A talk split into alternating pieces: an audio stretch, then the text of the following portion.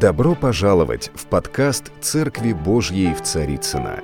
Надеемся, вам понравится слово пастора Сергея Риховского. Спасибо, что вы с нами. Вы знаете, сегодня будет тоже такая непростая тема проповеди. Мы говорили в прошлый раз «победитель или жертва». Даже мои очень хорошие знакомые с э, некоторые чиновники, они посмотрели и сказали, это вызов. Вызов праведности, вызов святости, вызов божественной любви. Они говорят, мы не хотим быть жертвами. Мы хотим быть победителями. Я думаю, любой христианин, он победитель, потому что Иисус Христос на Голговском кресте победил. На первый взгляд его распяли. Он был распят. На первый взгляд над ним издевались. И в конце концов он умер на кресте. Но это была победа. Если бы мы знали, что означает истинная победа. Нам иногда кажется, что истинная победа, когда ты разметал врагов, когда ты избавился от каких-то сложных обстоятельств. А вот смерть на кресте – это поражение. Нет. Это истинная победа. Побеждающему, написано в Откровении 2 и 3 главы, Иисус Христос провозгласил этот принцип. Говоря Иоанну, Иоанн написал все нам, книга Апокалипсис. Там написано, побеждающему дам сесть на престоле моей славы, как и он восел на престоле славы рядом со своим Отцом Небесным. Тема сегодняшней проповеди слепой герой. Это как бы продолжение прошлой проповеди, но с некоторыми акцентами новыми. Один известный, всемирно известный художник, который жил в XIX веке, Винсент Ван Гог, нидерландский художник, он, мы знаем его работы, они стоят колоссальных денег – подсолнухи, ирисы, звездная ночь. Ну и так далее, там список огромный. Ну, самый знаменитый автопортрет с отрезанным ухом. Это он себе отрезал ухо. Не делайте этого, пожалуйста. Вот что он сказал в расцвете своего творчества. Христос, он был христианин. Христос прожил чистую жизнь и был величайшим из художников. Он пренебрег мрамором, глиной, красками, кистью. Он работал над живой плотью. То есть совершенствуя и изменяя качественно человека. Художники работают с мрамором, работают с красками, а Христос работал человеческим духом, душою и телом, делая его совершенным. Вы знаете, мне нравится это на самом деле высказывание, в связи с этим хочется э, такую небольшую историю, очень быстро ее прочту, э, про одного отшельника, монах-отшельник. Я не буду говорить, в какой то было стране, ну это где-то вот монашество, оно вот такого восточного все-таки типа больше, да, вот, распространено там отшельники, столпники, там, пустынники, ну и так далее. А его спросили, придя к нему в его вот отшельническую келью, где-то в пустыне, его спросили, как тебе не, наеда... не надоедает все время быть одному? Он ответил, у меня столько дел – я должен обучить двух ястребов и двух орлов. Я должен успокоить двух кроликов, выдрессировать змею, мотивировать осла и укротить льва. Дорогие мои, кто пытался мотивировать осла? Такую, я понимаю реакцию нашу, да. А вот все остальное, обучать ястребов, орлов, кроликов, успокоить. Но Человек, который пришел к нему туда, он говорит, ну я не вижу с тобой этих животных, которых ты перечислил. Отшельник ответил, этих животных мы носим внутри себя. Два ястреба бросаются на все, что видят. Хорошее, плохое, полезное, вредное. Я должен научить их различать. Два ястреба – это мои глаза. Два орла своими когтями ранят и разрушают все, к чему прикасаются. Я должен научить их служить и помогать, не причиняя вреда. Это мои руки. Кролики вечно скачут туда-сюда, боятся, прячутся. Я должен успокоить их и научить справляться с трудными ситуациями, а не убегать от проблем. Это мои ноги. Самое сложное – наблюдать за змеей. Хоть она и надежно заперта в плотной клетке, но всегда готова атаковать, ужалить, отправить, э, отравить любого, кто находится с ней рядом. Поэтому я должен следить за ней, дисциплинировать ее. Это мой язык. Осел, как известно, очень упрям. Вечно устает, не желает выполнять свою работу. Это мое тело. И, наконец, не нужно укротить льва, который желает быть королем, повелевать всеми. Он горд, тщеславен и думает, что весь мир должен крутиться вокруг него. Это мое эго. Как видишь, у меня очень много работы. Кто-то узнал себя в этом прекрасном ответе отшельника. Ну, конечно, конечно. У нас у всех много работы, но я очень благодарен Господу, что мы не своей силой, не своим умом, не своей мудростью, а с помощью благодати Господа нашего Иисуса Христа укращаем и то, и другое, и третье, и глаза, и руки, и язык, и ноги. Я очень благодарю Господа, что Он нам дал эту удивительную власть. Мы говорили об этой власти в прошлый раз – когда я проповедовал на эту тему. Но послушайте, на самом деле эта власть, она есть в нас, как вот в человеке вот эти все образы животных. Насколько мы ими пользуемся? Пользуемся мы своей властью, или она просто в нас есть, но мы ее глубоко закрыли, чтобы она не мешала нам жить так, как мы хотим. Вы знаете, мы живем в непростые времена на самом деле, и весь мир сейчас живет в непростое время – вот это то, что я сейчас скажу, приписывают какому-то философу, возможно, я, но впервые это, эту цитату применил автор одной книги, которая называется «Те, которые остаются». Вот что он написал. Тяжелые времена создают сильных людей.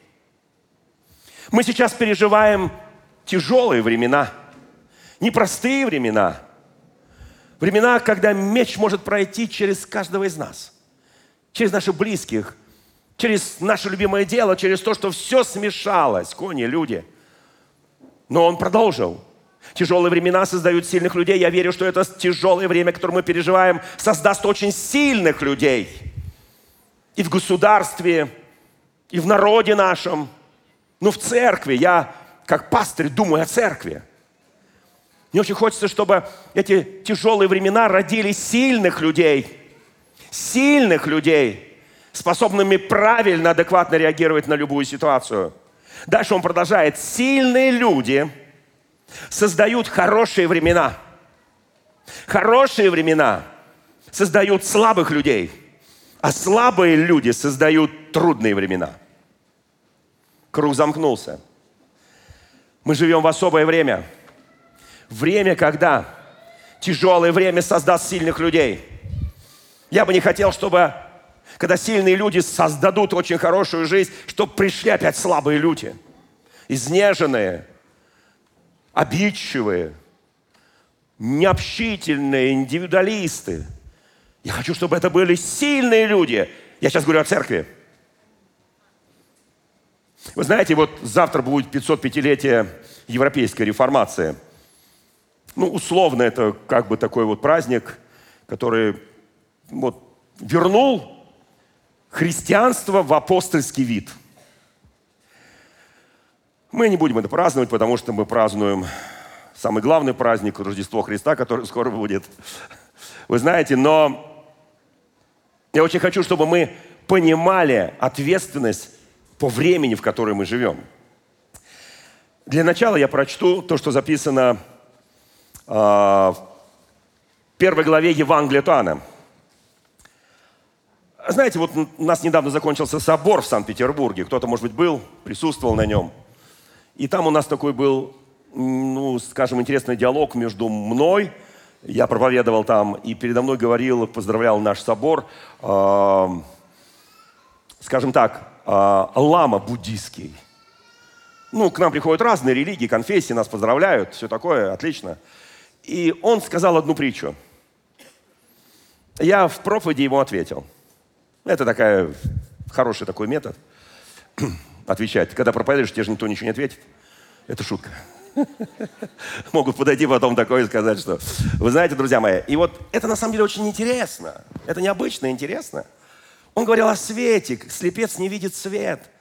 И слепец говорит, я не вижу свет, я не вижу его на запах, я не вижу его на ощупь, я не вижу его вкус.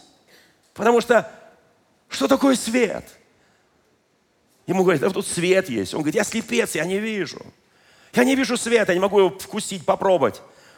Вы знаете, вот у меня такая ревность была, вот этот слепого там вы, его вылечили. У меня такая ревность, я говорю, знаете, когда к Христу подходил слепой, он просто его исцелял, и он сразу же видел. И у меня, знаете, такой зародился вопрос. Вот смотрите, первая глава Евангелия Тана. Вначале было Слово, Слово было у Бога, Слово было Бог.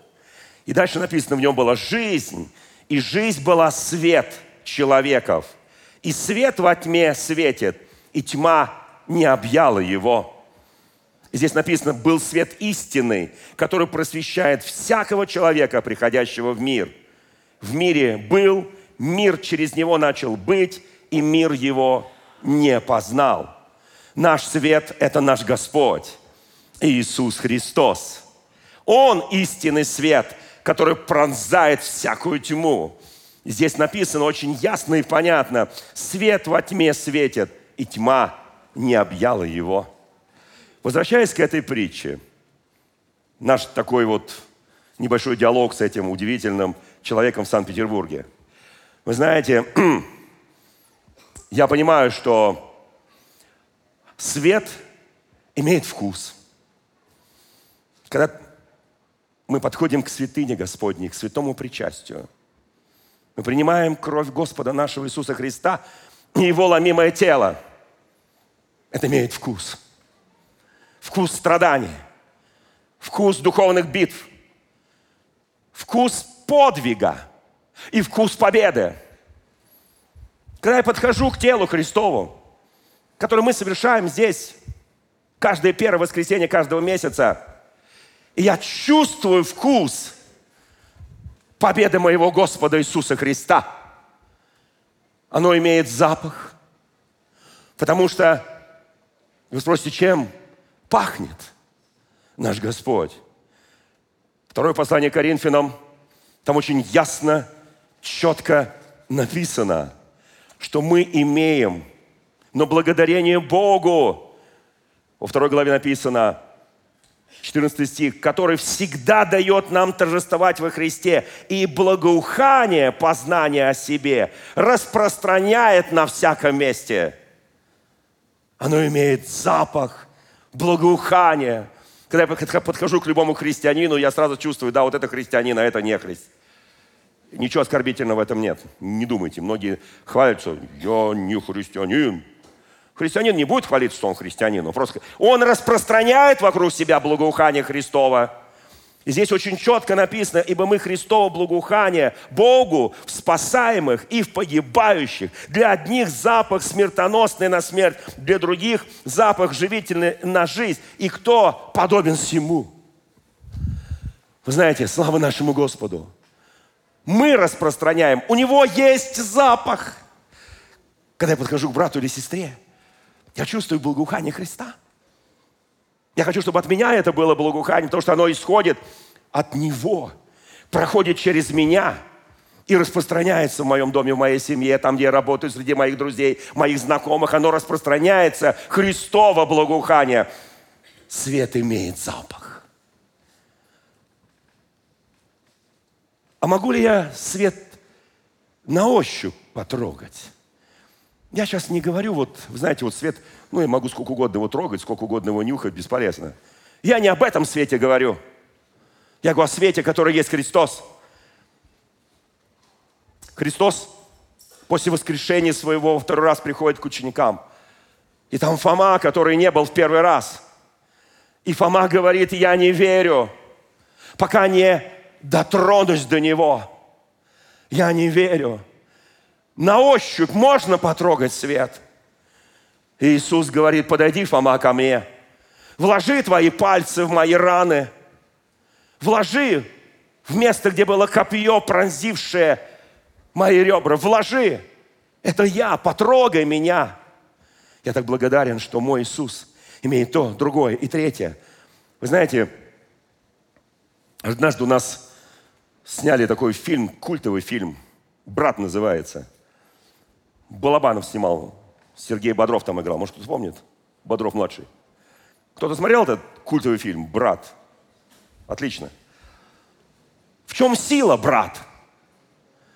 Многие выражения, которые там использовались, стали такими ходовыми, да? В чем сила, брат? И он отвечает, сила в правде. У кого правда, тот и сильнее. Вот в чем сила. Мы обладаем этой божественной правдой. Мы обладаем этим божественным помазанием. Мы обладаем божественной властью. Там, где есть Его правда, там и сила. Я хочу рассказать одну историю. Историю одного библейского человека. Собственно говоря, с его жизненной ситуацией и возникло название «Слепой герой». Хотя не только с него это срисовано. Когда мы читаем книгу Откровения – особенно третью главу послания Лаудикийской церкви. Это период, в котором мы с вами сейчас живем. Любой священник, богослов, библеист, да любой христианин, который хотя бы раз прочитал Библию, он четко скажет, мы живем в период Лаудикийской церкви. И там очень четко все написано. И вот что там написано. Там написано, ибо ты говоришь, я богат, я разбогател, ни в чем не имею нужды, а не зная, что ты несчастен, жалок, нищ, слеп и наг. Слово «слеп». Советую тебе купить у меня золото, огнем очищенное, дабы тебе обогатиться, и белую одежду, чтобы одеться, чтобы не была видна срамота ноготы твоей, и глазной мазью помажь глаза твои, чтобы видеть. Друзья мои, есть духовные глаза. Есть не только физические глаза, которыми мы видим – есть не только духовный слух, естественный, человеческий, которым мы слышим, но есть духовный взгляд, духовный слух, духовное чувствование, духовное ощущение.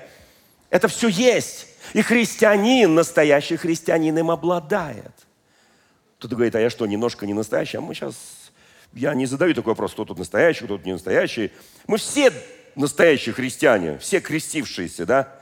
И здесь написано, кого я люблю, тех обличаю, наказываю, и так будь ревностен и покайся.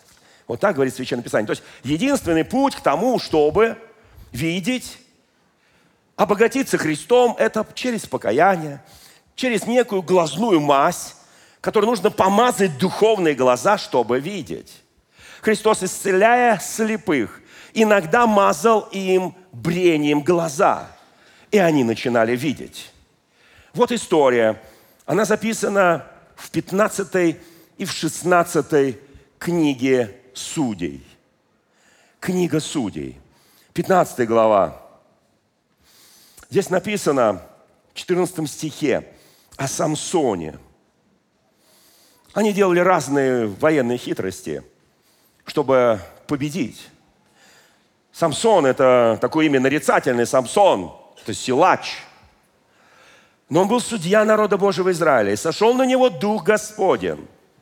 И веревки, которыми связали его его же друзья, он разорвал, как нитки, как истлевшие, э, перегоревший лен, и упали узы с его рук. И он победил эту битву. Вот так написано в 15 главе. Потом приходит 16 глава. Жизнь продолжается. Иногда от, от своих возможностей, от своей силища непомерной, неважно какой физической, а многие духовной. Нам кажется, что я все могу в укрепляющем меня Иисусе, но там есть список, что я могу в укрепляющем меня Иисусе, а что я никогда не должен делать в укрепляющем меня Иисусе. Это очень важные вещи. Мы это применяем. О, Господь, я могу все. И я вот это сделаю, и вот это сделаю, и вот это сделаю. Бог говорит, вот это ты не сделаешь.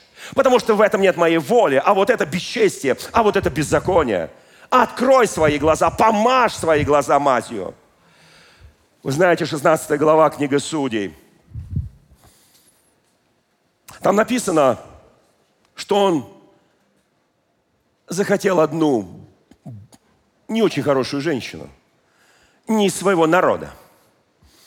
Она пленила его своей красотой и много чем пленила – не секрет, что мужчина иногда любит глазами. Но она не только его пленила, она была подослана его врагами, чтобы выведать у него тайну его силы. И мы видим несколько случаев, когда он, она его просит, умоляет. Она там все, что он хочет, пожалуйста. Но скажи мне, в чем твоя сила? Я говорил целую проповедь на эту тему – если кто помнит, она называется «Не играй с похотью». Там почти около 50 тысяч просмотров. Потому что люди понимают, что игра с похотью заканчивается бесславием, заканчивается духовной слепотой. А он начал играть с ней. Он говорит, мне надо связать, мне нужно вот это, вот это, вот это. Она приглашала филистимлян, они все это делали, а он так красиво все это разрывал. И потом настал момент. Знаете, когда мы начинаем вот и такие вот игры. Она все, что она хотела от него, она его не любила. Она играла с ним эту игру в страсть, в желание, в некую любовь. Послушайте, а потом, здесь написано в 16 главе, 16 стихом, и как она словами своими тяготила его всякий день и мучила его словами – то душе его тяжело стало до смерти. Мужчины, братья, христиане, были у вас случаи такой в жизни, когда супруга вот словами, словами, словами, словами докучала, тяготела, докучала, тяготела, и вам стало горше смерти? Христиане. А когда вы были не христиане? Бывало такое? уже все даст. Нет, мы всегда с женой живем как христиане. Мы ни одного дня не жили без Господа. Как? Моя жена говорит, как? Она тяготила его всякий день, мучила. Неужели можно тяготить и мучить словами? Кто скажет на это аминь? Ну, мужские голоса я не слышу. О, святые. Значит, у вас прекрасные жены. Аминь. Слава Богу. Но она ему вдруг рассказала правду. Женщина, не очень чувствительная, она вдруг почувствовала, что это правда. И она говорит, идите, филистимляне.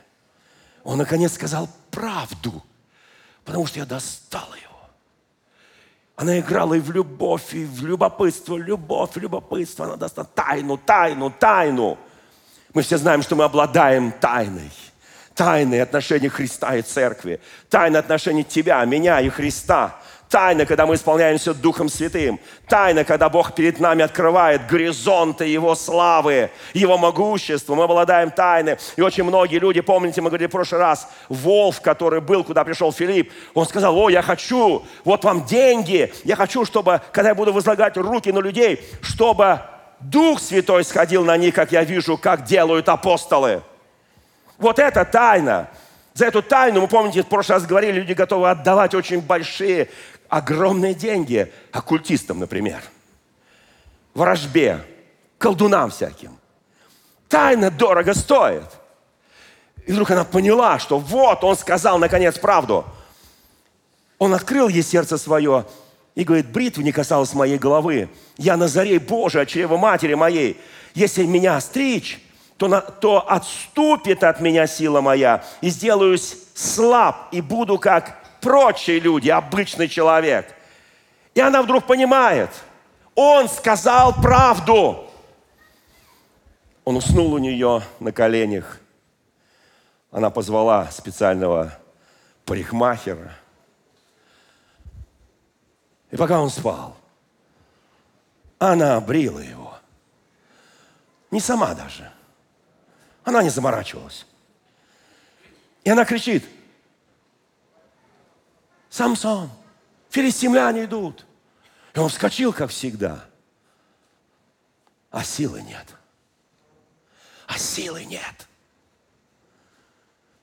Дорогие мои, каждый христианин обладает силой Божьей. В Писании написано, тот, кто вас, он сильнее того, кто в мире. Каждый христианин обладает божественным могуществом, божественным откровением, молитвой, силой молитвы. И когда ты возлагаешь руки, начинаешь исполняться Духом Святым, поверьте мне, и сто процентов, сто процентов сила Божия проходит через того, о ком вы молитесь. Я хочу, чтобы мы поверили в эту силу Его, в эту мощную силу Его. А для кого-то это тайна. Он говорит, что сделать такого – а он уже сделал, с блудницей спал, вот это, вот это, вот это, вот это, вот это. Издевался, играл, шутил. Послушайте, его берут, и в этот же день ему выкалывают глаза. Самсон, который прогонял полки чужих. Самсон, который один выходил на битвы, обладая этой властью и силой – и который всегда добивался победы любым инструментом. Он брал городские ворота, ставил себе на плечо и бежал с ними на поле битвы. Слушайте, есть вещи, которые между тобой и Богом. И ты никому никогда не должен открыть это. А спрашиваешь, как я открою? А очень просто там чуть-чуть, здесь чуть-чуть, там согрешил, там не пободрствовал. Там говоришь, да ладно, Господь, ты же не видишь. Господи, ну я чуть-чуть, ну немножко, Господи, ну можно хоть чуть-чуть. Я хоть почувствую себя как прочие. Послушайте, то богатство Его славы, та удивительная жизнь, приключения, приключения библейской жизни, евангельской любого христианина не стоит на что-то менять. Потому что ничего более прекрасного в этом мире не существует. Его сила, она окрашивает в особые краски твою любовь, твое прощение, твой характер, твой взгляд, твои чувства. Все, что у тебя есть, данное тебе как человеку, Homo sapiens, она окрашивает божественной красотой. Это любовь. Это никто никогда не заменит. Потому что все остальное тщетно, быстро, проходящее. А это вечно. Это вечно. Это вечная любовь. Вы знаете, здесь написано,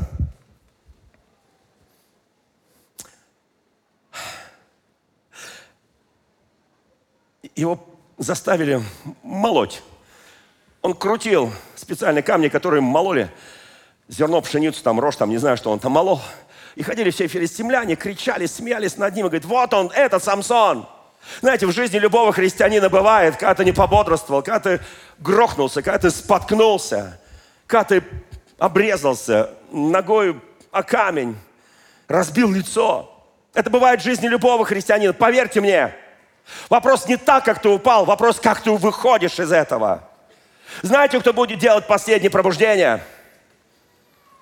Те люди, которые прошли эти пути. Кто будет основные битвы побеждать с дьяволом, с силами тьмы? Люди, которые, может быть, делали ошибки. Праведник упадет семь раз, но встанет – а нечестивый, написано в Священном Писании, один раз упаднет и никогда не поднимется. Я верю в Слово Божие. Я понимаю апостола Петра, который говорил, Господи, ну я отрекся, теперь ты отречешься от меня. Я понимаю тех апостолов, которые говорили, посади нас на правую сторону. Я понимаю Фому, который говорит, я не верю, не верю, не верю, не верю. Я понимаю тех, которые шли в Имаус, которые говорили, ну, ну, ну все, мы, он обманщик, мы верили ему. То есть они падали, они разбивались, они отрекались. Но это стали лучшие апостолы. Услышьте меня, они стали лучшие апостолы. Это стали те люди, через которых Бог делал величайшее пробуждение. Один Савул, апостол Павел, что стоит. Я очень хочу, чтобы мы понимали эти вещи. Дьявол хочет, чтобы тебя однажды сбить. Чтобы вот эти, помните, я читал в самом начале, да, там твои, кто там? Ястребы, орлы, змея. Используем тебя сбить, раздавить и сказать, кто ты такой? Да посмотри на себя, ты просто раздавленный. Ты все, ты труп. Ты Богу не нужен, людям не нужен. А они лгут всегда. Дьявол всегда лжет. Потому что он отец всякой лжи. Он лжет, чтобы доказать, что ты никогда не поднимешься. Помню, еще в советские времена был снят такой фильм, знаете, «Руки помнят». Кто помнит? Руки помнят. Никулин там, руки помнят. О, я так радуюсь этому. Но христианин, даже когда он грохнулся, или просто споткнулся, или просто ошибся, или ему напридумывали, что он сделал плохо, и такое тоже бывает, и тебя просто забили этим негативом, тебя, тебе просто как бы, есть такое, знаете, НЛП, запрограммировали, что все. Послушайте, друзья мои, поднимут крылья, как орлы, потекут и не устанут, пойдут и не утомятся. Так говорит Священное Писание. И здесь написано, руки помнят, тело помнит, эмоции помнит, дух помнит. И Самсон находится там. Он крутит это колесо, крутит это колесо, крутит, он, а все смеются над ним. Израиль плачет, а они смеются, филистимляне. Израиль плачет, а филистимляне смеются. Он продолжает оставаться судьей. Он продолжает оставаться вождем слепым героем. Знаете, мы тоже иногда бываем такими, когда нас что-то постигнет, где-то тебя там депрессуху ударит, у тебя там какое-то уныние пришло, и ты, да, ты как бы герой, ты христианин, ты вставал, ты проповедовал, ты, ты евангелизировал, ты благовествовал, ты молился, ты совершал многие великие Божьи дела, и вдруг тебя раз и ударило. И ты лежишь, ты крутишь это колесо дьявола, ты крутишь, тебя заставили крутить. И вдруг ему говорят, все князья филистимские тебя приглашают на большой пир, большой дворец. Ты придешь, и они будут смеяться над тобой. Они будут смотреть на тебя. Он говорит, куда большой дворец? Я помню его строение. Я помню его конструкцию. Знаете, волосы начали отрастать. Когда он, когда он рассказал Далиде, он рассказал этой блудницы, он рассказал тайну, тайну своей силы. Он не рассказал всю тайну. Услышьте меня, пожалуйста, он не рассказал всю тайну. Он не сказал, ну если у меня будут отрастать волосы, все, чем я обладал, вся силища, которая была во мне, она вернется. Когда ты начнешь опять вставать, идти за Христом, идти в церковь, служить в народе Божьем, благовествовать Евангелие, возлагать руки, молиться, проповедовать, молиться, проповедовать, молиться, проповедовать, благовествовать. Вся эта сила вернется. Услышьте меня, пожалуйста, друзья мои. Услышьте меня. Его волосы начали отрастать. Волосы. И он вдруг чувствует.